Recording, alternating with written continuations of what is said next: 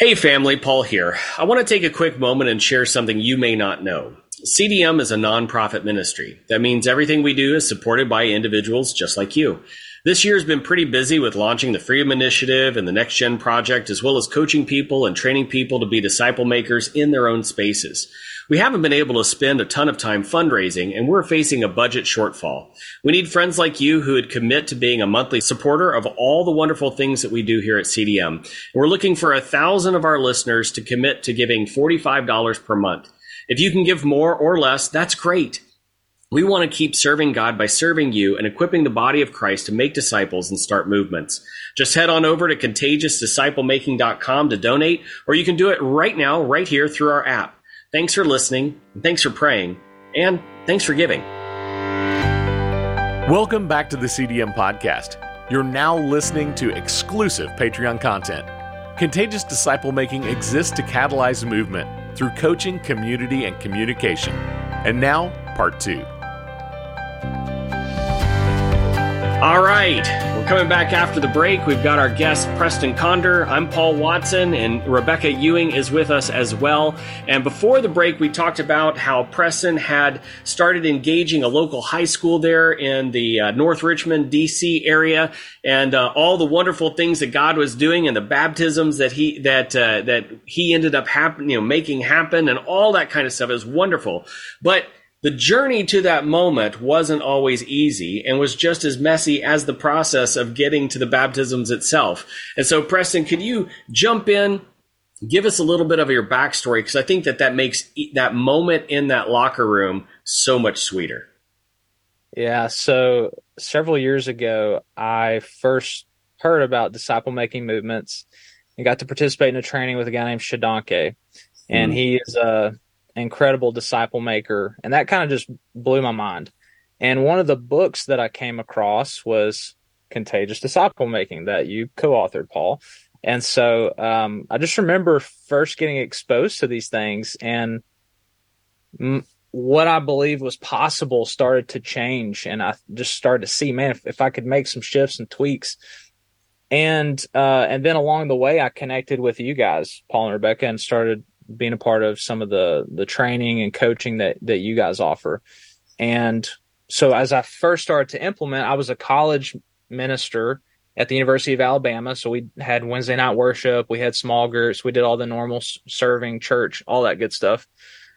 But then I started to try to, you know, catalyze something on campus that was um, more of a disciple-making movements kind of approach. So I connected with a guy that was in a fraternity. I, at that time, was kind of thinking there's a ton of fraternity and sorority students at Alabama. Maybe I could start there. Met a guy, uh, befriended him, invited him to come uh, to me and my wife's house.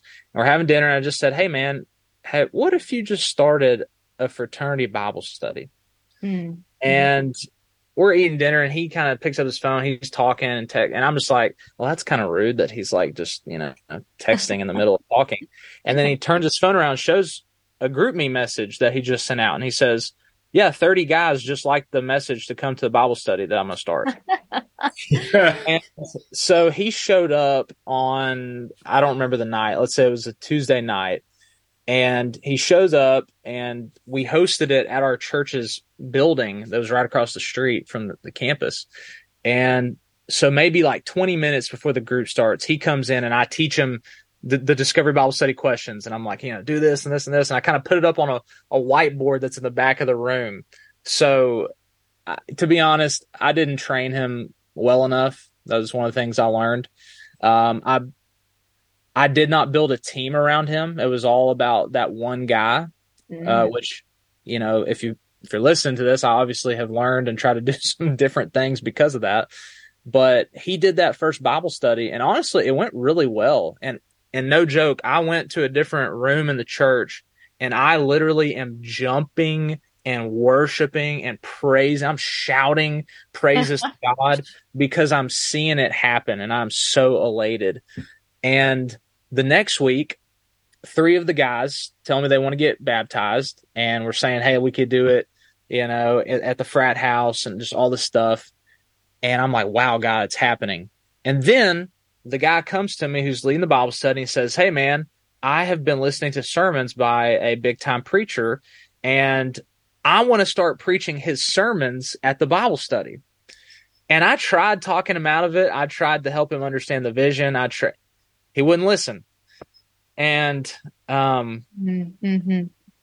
that was the last time that that group met, was when he talked for forty-five minutes and rambled on and on and on, and no one wanted to listen. And it was really, it was just bad. And so the whole thing fell apart. The guys didn't get baptized.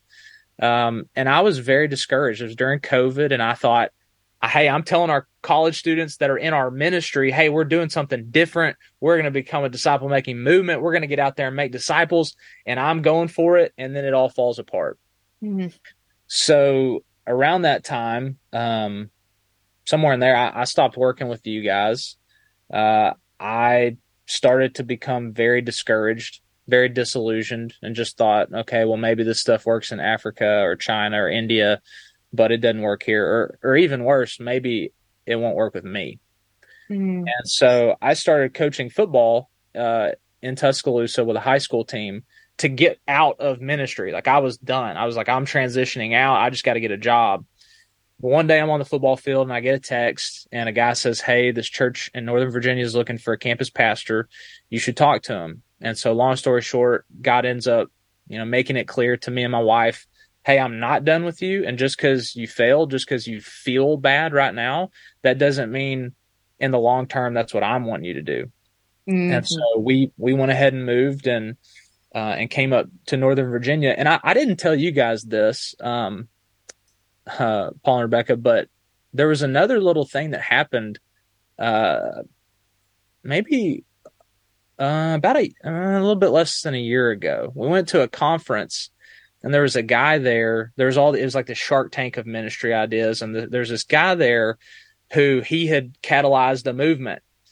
And I went up to him afterwards and I said, hey, what, what, what approach are you doing? What, what, how are you doing movement? And he says, oh, I, uh, I'm doing the C D M movement stuff. And I said, oh, I said, when did you get coaching from David Watson? Or like, is, is David or Paul mentoring you? And, and he said, oh no, I just read the book.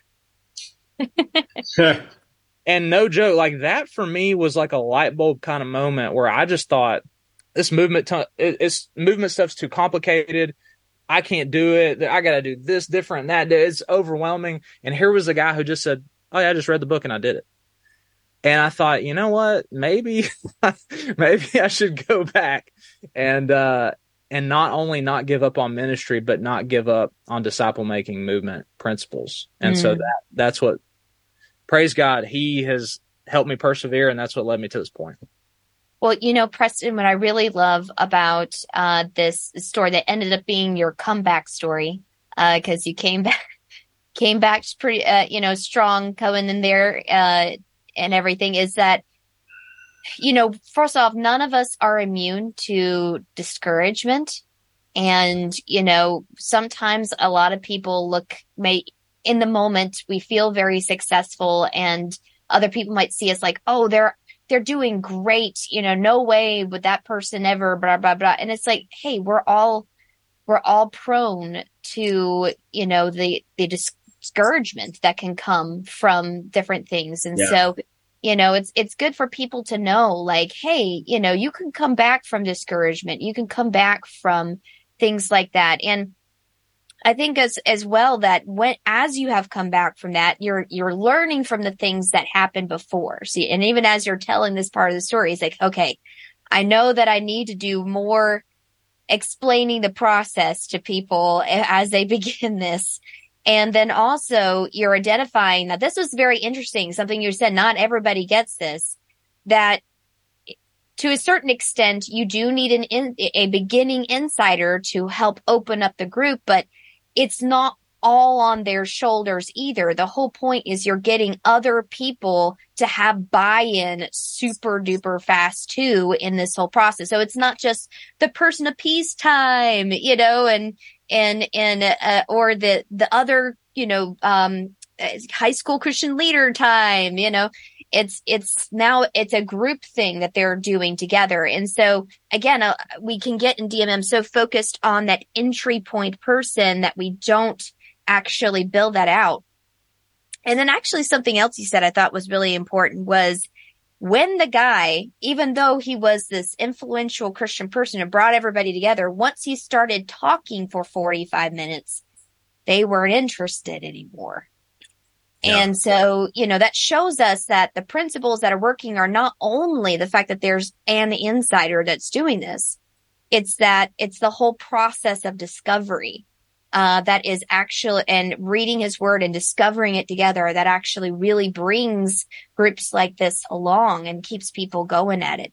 And, you know, um, like I said, I just love the fact that God brought you back to saying, hey, uh, this happened, but it doesn't mean it can't happen. And so, uh, bringing it back to that. And, uh, cause I think that sometimes we think that when we hear stories of movement, we hear stories of how multiplication happened, and we're like, this is going to happen right out the gate. I'm a pretty smart person. I got good grades in school. You know, I'm a pretty competent person. So it's going to go great right at the beginning. And we're in America. So we're already like two tenths, you know, half the way there anyway, aren't we? You know, kind of thing. And it's like, wait a minute, what? You know, it's, it's, it, there's all this. The reality is there's this whole time period, first off in their stories of, that you've been hearing. And then also what we have to go through of learning and adjusting and just going through uh, the start and the stops and, you know, the groups that make it, the groups that don't make it, um, learning like, okay, I probably should have done this here. I'll do this differently next time. And that eventually leads to the big stories of fruit that comes there. And so, you know, uh, and we can appreciate the, the fruit that we do get all along the way. Um, but often people don't get past that point. They get started, they get discouraged, and then they just never come back to it again. And what I love about you and your story is that you've allowed God to so speak to you in your life to be able to bring back and, and try it again. And one of the things that I saw too is that, and, and just to really underscore here, is that willingness to learn and to try something and to try something again and, and everything. So you talked about how I didn't build a team around that guy.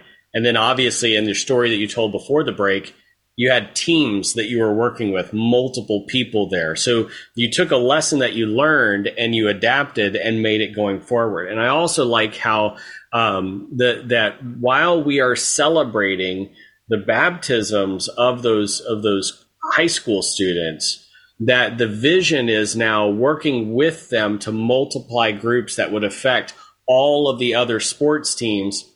And I'm sure you're already thinking about this, the families and other places in and of the school as well. And so it's still having that strategic understanding and look at it all, even in building the teams and not leading it. And I also want to underscore, and I love this, you didn't lead it. You didn't lead it, or maybe you really did lead it. And in the fact that, in the fact that you found the leaders and raised them up as leaders and then allowed them to lead. And then you watched and made, and made sure that it was happening. That is key. And a lot of people in the United States miss it. We so want to be involved and experience the process that we're trying to be in the Discovery Bible studies ourselves. And as a result, we don't get to the results that we're wanting to happen, or we want to be so involved in the process. We're the ones doing the baptizing.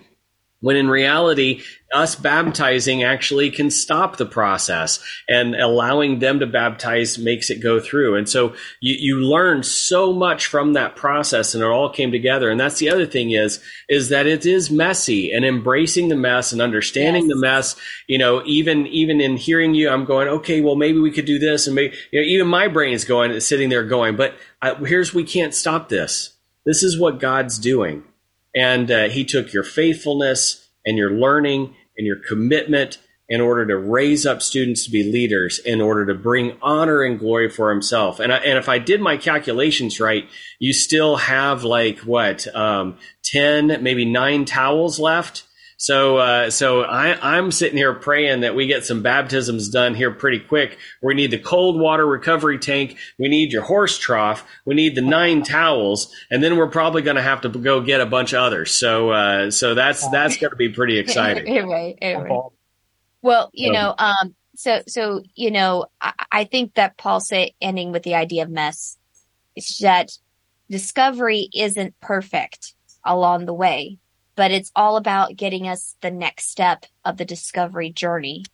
And I think, a lo- again, a lot of people in traditional ministry are so uncomfortable that they want to get people across the finishing line so fast that they want everything to happen immediately, and they're not okay with the process of the mess of getting there and r- realizing that the whole, actually, in some regards, the victory is in the mess, in the sense of the victory is being able to just getting them taking those steps.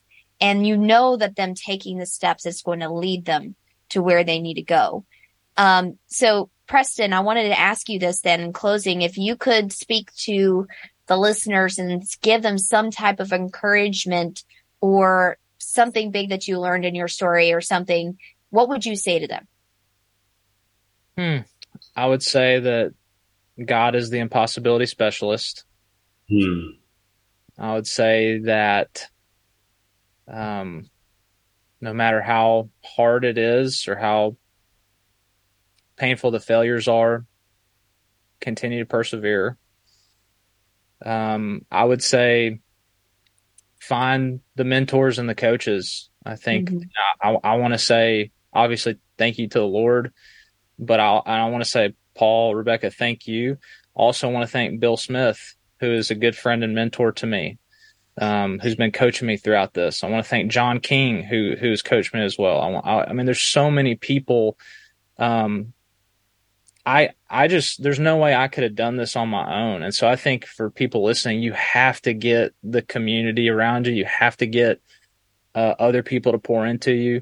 Um, and maybe the final thing I would say, and this is kind of the the challenger in me, is stop just doing discovery Bible studies with people at your church. Get out in the harvest.